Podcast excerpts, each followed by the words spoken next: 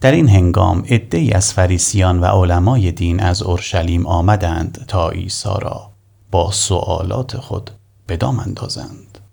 ایشان سؤالی طرح کرده پرسیدند چرا شاگردان شما آداب و رسومی را که از اجداد ما به ما رسیده نادیده می‌گیرند و پیش از خوردن غذا دستهایشان را آب نمی‌کشند؟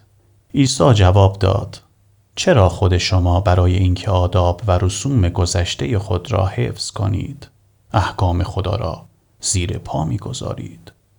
یکی از احکام خدا این است که پدر و مادر خود را احترام کنید و هر که پدر و مادر خود را ناسزا گوید کشته شود.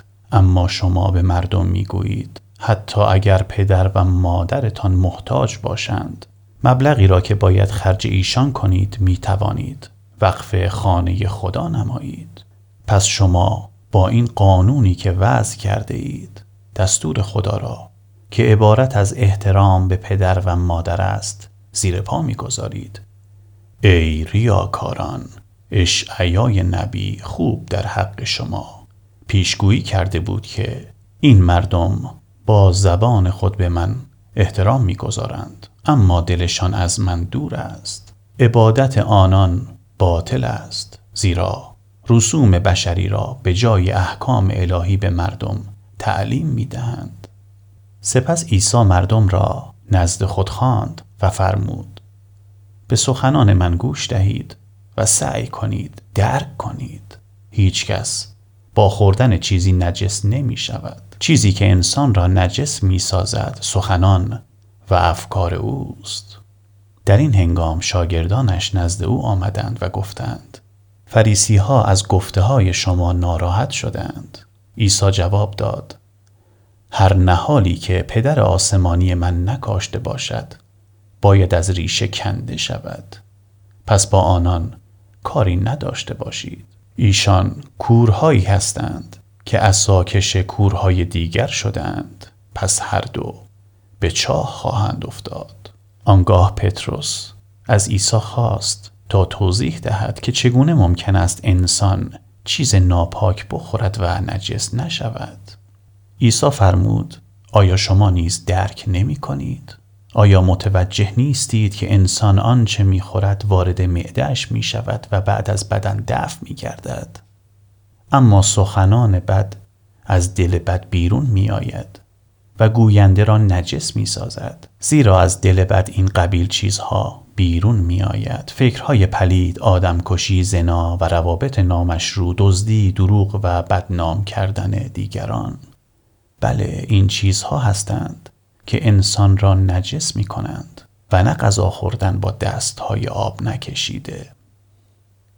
عیسی از آنجا به سوی سور و سیدون به راه افتاد.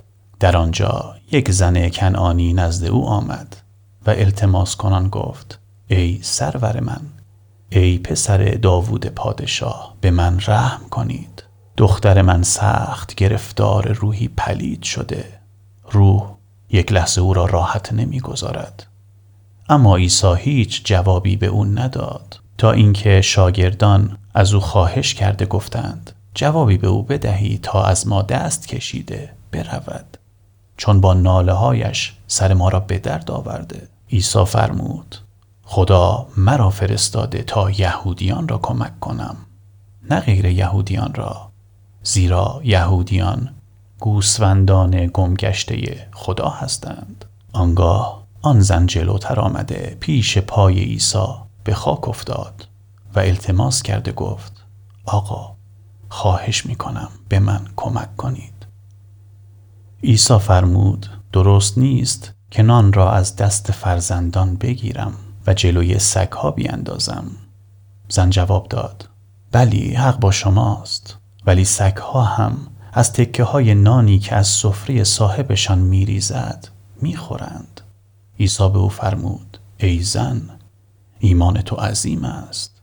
برو که آرزویت برآورده شد و همان لحظه دختر او شفا یافت. عیسی از آنجا به راه افتاد و به کنار دریای جلیل آمد. در آنجا بالای تپهی رفت و بنشست.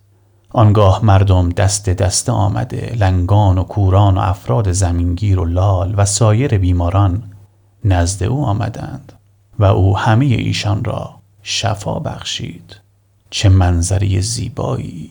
کسانی که در عمرشان یک کلمه حرف نزده بودند با هیجان سخن می گفتند لنگان راه می رفتند کسانی که زمینگیر بودند جست و خیز می کردند و آنانی که کور بودند با شگفتی به اطراف نگاه می کردند مردم حیرت کرده بودند. و جز حمد خدای اسرائیل کاری از دستشان بر نمی آمد. در همین وقت عیسی شاگردان خود را فرا خواند و به ایشان گفت دلم به حال این مردم می سوزد الان سه روز است که با من هستند و دیگر چیزی برایشان نمانده تا بخورند. نمی‌خواهم آنها را گرسنه به خانه هایشان بازگردانم چون ممکن است در راه ضعف کنند. شاگردانش جواب دادند از کجا می توانیم در این بیابان برای این همه مردم نان پیدا کنیم؟ عیسی پرسید چقدر نان دارید؟ جواب دادند هفت نان و چند ماهی کوچک. آنگاه فرمود مردم بر زمین بنشینند.